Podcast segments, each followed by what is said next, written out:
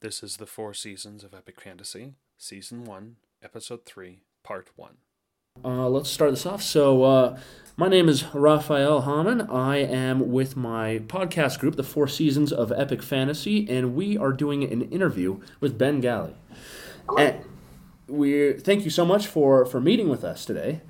My pleasure. Thanks very much for having me. Thank it's great you. to chat to you. Yeah, it's great. And you, you're right now. You're in the UK, right? No, I'm actually in Canada, In Canada, in Canada. Uh, Pacific Canada in uh, Victoria. beautiful, beautiful. Is it snowing a lot right now, or? Uh, a little bit. We had some, uh, it was two weeks ago now, we had some snow. It's all just dried up. There is one stubborn patch of snow outside my building which just refuses to die. Uh, well, thank you for joining us. Um, I'm going to start off by asking you some some basic questions to kind of have the audience and us as authors uh, know who you are a little bit. So, uh, what? uh, How old were you when you started writing? Um, yeah, when I was starting, uh, first started out when I was yeah ten or eleven, kind of writing full-on books, or at least trying to. I went back through them a couple of uh, about a year ago, and they are just dreadful, as you'd expect from a 10 or 11 book. right. Uh, Well- but yeah, that's when I started, and I took a couple of years off um, after doing two, three books, um, which was a series kind of very inspired by Redwall and Brian Jacks or Brian Jakes. I've never been sure how to say his he is second. my he is my favorite author. He is Oh, my absolutely favorite author. How do you say it? Is it Jakes or Jacks? Jacques, I believe. Jacques, I like that. Okay, Yeah. we'll go with that. So yeah, um, it was very inspired by Redwall, but it was um, based on uh, monkeys in India. It's a very anthropomorphized um, swords, wars, things. It's quite weird. That's Um, awesome. yeah, that inspired me. and It kind of gave me a good foundation for going ahead. And once I got back into writing in kind of 2008, 2009, after I'd been to uh, university and studied music, I just thought, right, I'm going to get back into epic fantasy. Um, I got yeah really inspired by a couple of books I was reading at the time, and just yeah delved into it. And that was the Emaneska series, which I published the first one of in 2010. Wow. Well, so so you you like Redwall, you write you you you play music, you understand music, and you write epic fantasy. I want to be your best friend. this is awesome. Strange life. It's so funny. I, I've- I've talked to so many people about about uh, Brian Jacques and Redwall, and uh, half the people don't don't know who he is. And I'm like, oh, this is this is. I wish I knew more people. So, um, anyways, so you, you started writing when you were 11, 10, 11, 12 years old. And as you delved deeper into the writing industry, and you you eventually self published that uh, your first book series. Yep. Um, how was that experience for you? Were you just throwing your books out there, or did you have a set plan? It, it was stressful. Yeah. Uh, I think initially it was I had the well, I did have the initial plan of going traditional um, because I didn't really know at that point. Um, you know, around 2008, 2009, I started my research. I didn't know at that point that there was self-publishing uh, around. I mean, I knew there were forms of it, vanity publishing. I knew that uh, you know if uh, if anything, this kind of self-publishing thing was incredibly hard and kind of inaccessible, really. So um, I, I initially started researching agents and things like that, and uh, the wonderful nature of Google kept suggesting things by, um, I will say, a terrible company called AuthorHouse, um, which you know uh, many authors have come across. I'm not going to get into that side of things just yet, but Yeah. they, um, they kind of educated me into the packages that were available and the ways of self-publishing. And so, kind of a bit suspicious about this kind of one-stop shop, I decided to see if I could compartmentalize or at least uh, split apart their process and kind of handle each section of it myself as kind of a project manager. Um, which kind of suited me, kind of coming from the indie music background or at least independent artist background, and it just yeah seemed to fall into place. I realised I could get it done kind of cheaper than the packages they were offering as well, and really take creative control and just uh, have every aspect, you know, kind of at my fingertips. Right. it's quite useful, but it took a long time for me to build up the research to get kind of through all the jargon, which there was a lot of, and uh, you know, to kind of uh, essentially figure it out. And you know, I'm still learning. and, You know, everyone's still learning. but yeah, at first it was quite confusing, and then slowly but surely it started to make sense. And then, you know, without trying to make it sound too kind of um, too epic, Yeah. you know, I suddenly saw this, or I suddenly saw this, you know, beautiful path, you know, glowing path before me, kind of through to this industry or through to the market, and I decided to, yeah, jump in and give it a go. and yeah, did a, did a lot of learning on the first book. Made quite a few mistakes. Couldn't really pay for an editor on a uh, where was I working, working at the time? A pasty kiosk, selling little pies in a train station. So that was fun. on my minimum wage, I couldn't really afford an editor, so I tried Right. to use beta readers as, as best I could, and that kind of it did a lot of the work. Uh-huh. Uh, yeah, learned that lesson about quality and professionalism real quickly. You're right.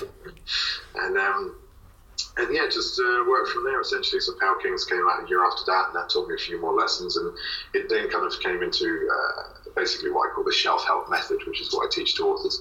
And that is kind of my way of, of going through it. It's kind of more or less become, I wouldn't say my method has, but I think self publishing as a whole industry has settled down to roughly essentially what I kind of came up with and what a lot of other authors came up with at the same time, which is that project manager approach, which is, yeah, the kind of true spirit of indie publishing.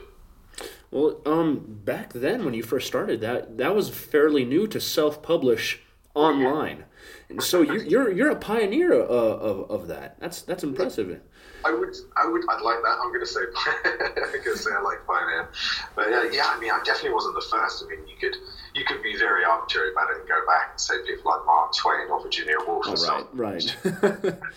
But in terms of the, you know, the modern age of self-publishing, yeah, I mean, the really early adopters were a couple of years before me when KDP launched in 2007. Right. You know, suddenly they, you know, we all had this access to the same markets as the traditional publishing. So I mean, that was the real kind of change, and I think you know, I was definitely one of the early adopters and definitely one of the first. Uh, I, I would hope, you know, one of the uh, first major proponents, especially in the UK, for self-publishing and, and this kind of method of avoiding packages and vanity publishing and going your own way. That's um, you, you know, it's I, I'm ex- personally extremely impressed because uh, you've stuck through with it for many years, and I have self-published myself, and it is difficult. Um, because you have to dedicate a huge portion of your day, which you would rather spend writing, you end up dedicating to that towards marketing and making sure that people remember who you are. Absolutely. Yeah, yeah. It's it is difficult. I, uh, I try to be very very strict with the, the amount of time that I spend on certain things. So writing will always come first. I mean, I've got Right.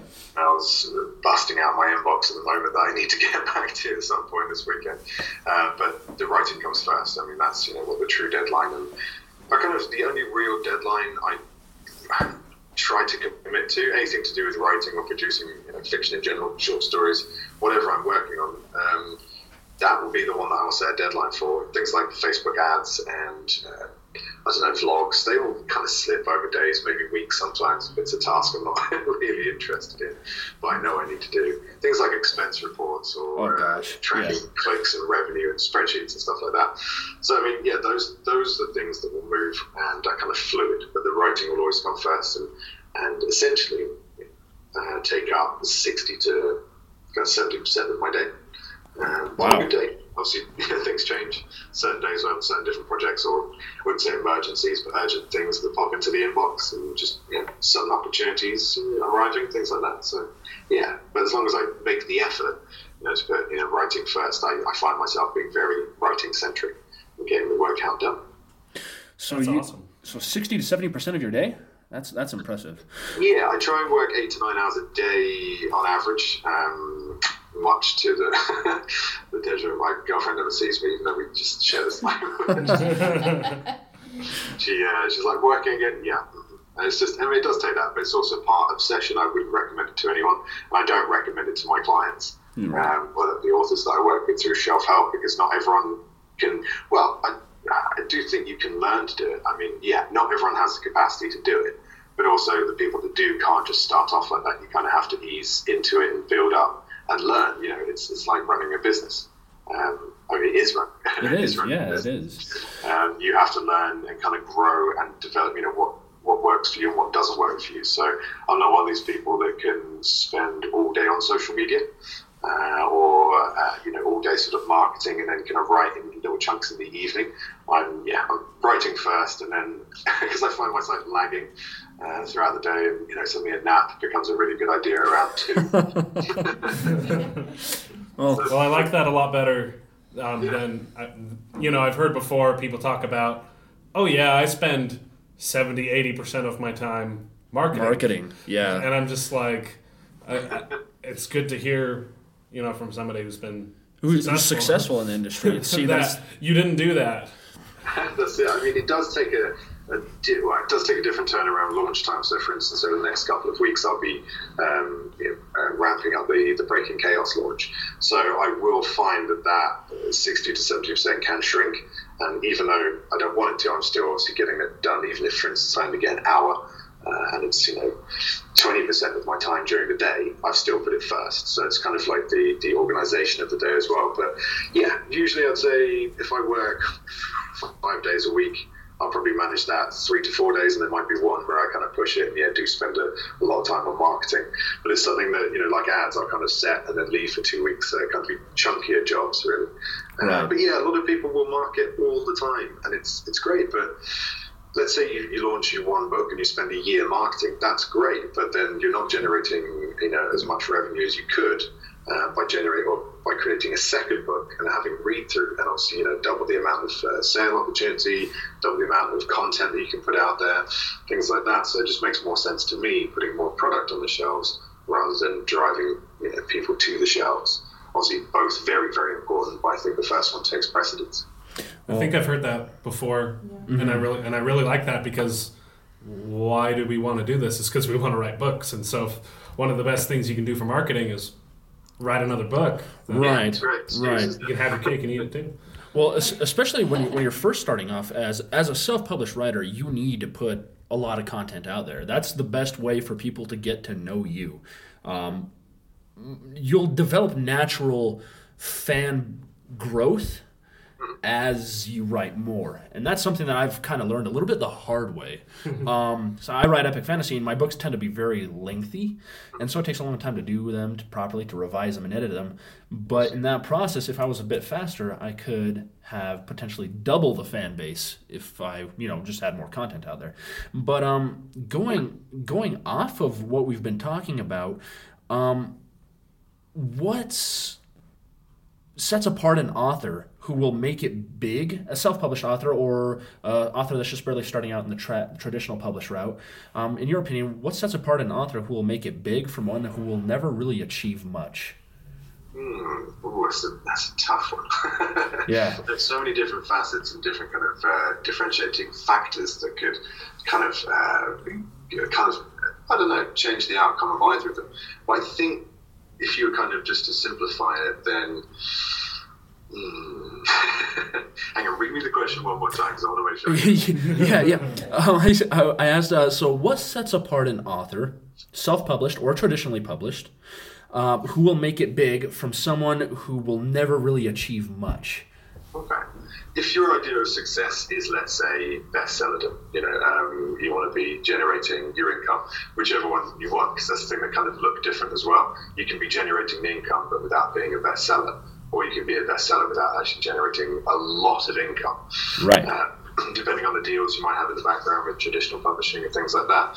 But let's say your success is to kind of be you know, bestseller and kind of making income, so, you know, successful, you might say, uh, author, uh, professional, sorry, uh, author.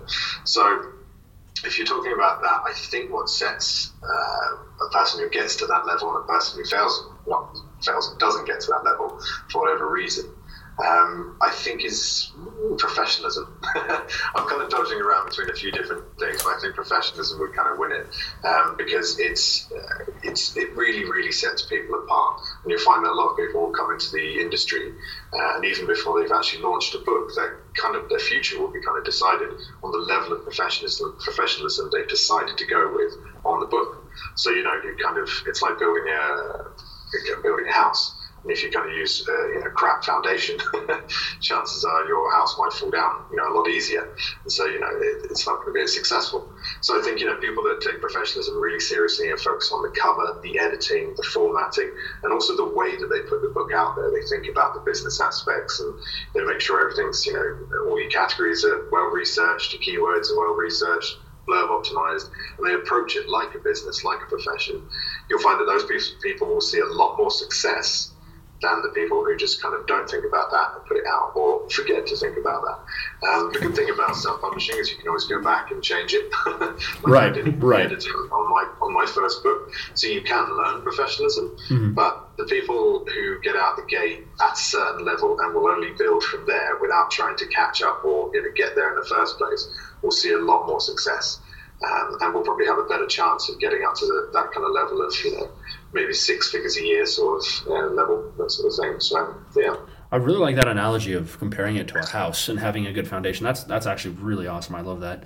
Um, do you guys have any questions so far before I, I, I move on to, to some of the Um, other questions? Well, I just kind of have a, a comment. It made me think about talking about that professionalism. Um, f- fantasy and sci-fi attract a lot of different kinds of people. you're, you're laughing and nodding your head. Um, and uh, like I think about my brother, who you know, bless his heart, and he wants to write, and he's always asking me about, hey, how can I you know submit agents and stuff, and uh, he- he's got high functioning autism, which doesn't mean he's never going to be a writer, but there's just a, like a level of social interaction and things like that, and social cues that he's probably never going to get. So. And I mean, I mean that's just on the kind of the disability side, but just some people in general, just bless their hearts, they're just weird.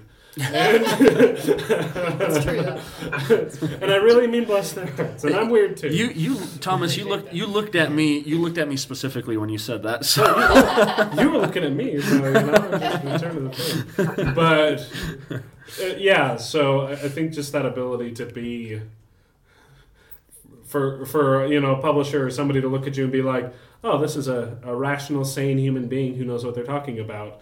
Well then you get you get the horror stories from from agents who get these queries. Oh my well, well, the, the person will say, um, "Well, I spoke to God Himself, and He told me that I needed to write this book." Or, Got a couple of authors like that. um, but actually talking about agents, um, you just recently got an agent. I did, yes, indeed, yeah. Congratulations, first of all. That is awesome. Um, are you planning to be a hybrid author that works both self-published and traditional? Yes, essentially, it's my plan. I mean, I there are obviously ways you can put you know different authors into camps and things like that. See, you know, traditional authors, uh, self-publishing authors, and hybrid authors. I'm just think I just kind of want to be even a hybrid of all those three.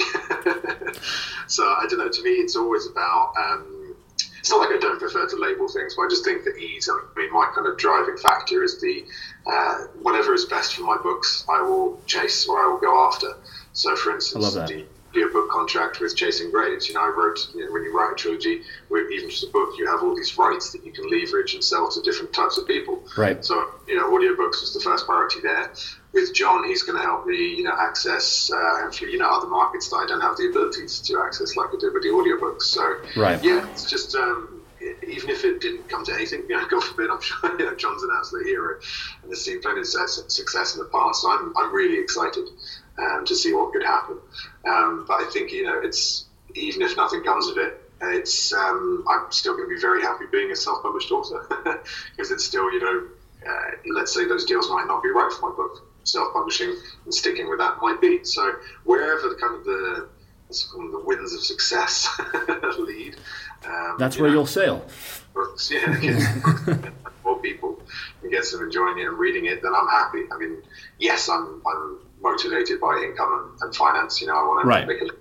I'm not going to be shy about that and say, you know, well, it's all about the art. I'd like to see, you know, as many zeros on my yeah, royalty check. as Right. possible. Right.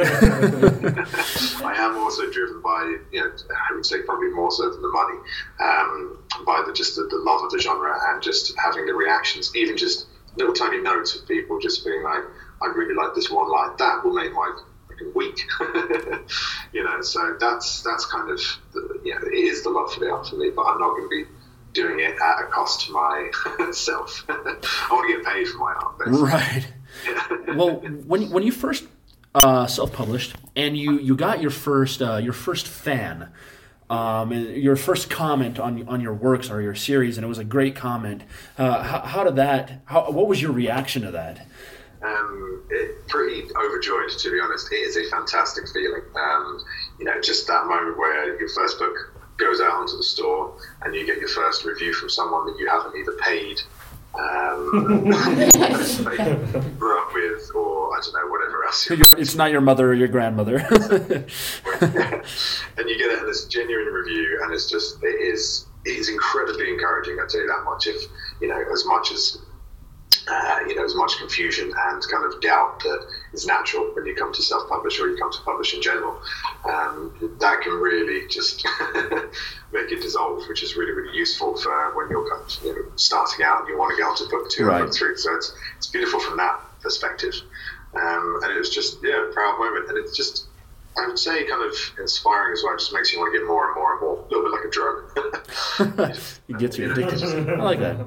So yeah, but you can you can't help but chase it. Um, not I wouldn't say in a kind of uh, egotistical way, but it's it's a good feeling and it kind of lets you know you succeeded um, and that, you know you brighten that person's day and you've you've told your story to one person.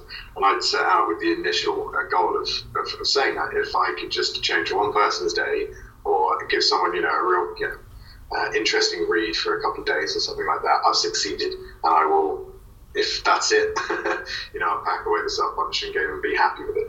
So yeah, getting that kind of that first initial thought was uh, feedback was me achieving my goal. And after that, I was like, right, sell a million of those. so that's that's my next goal.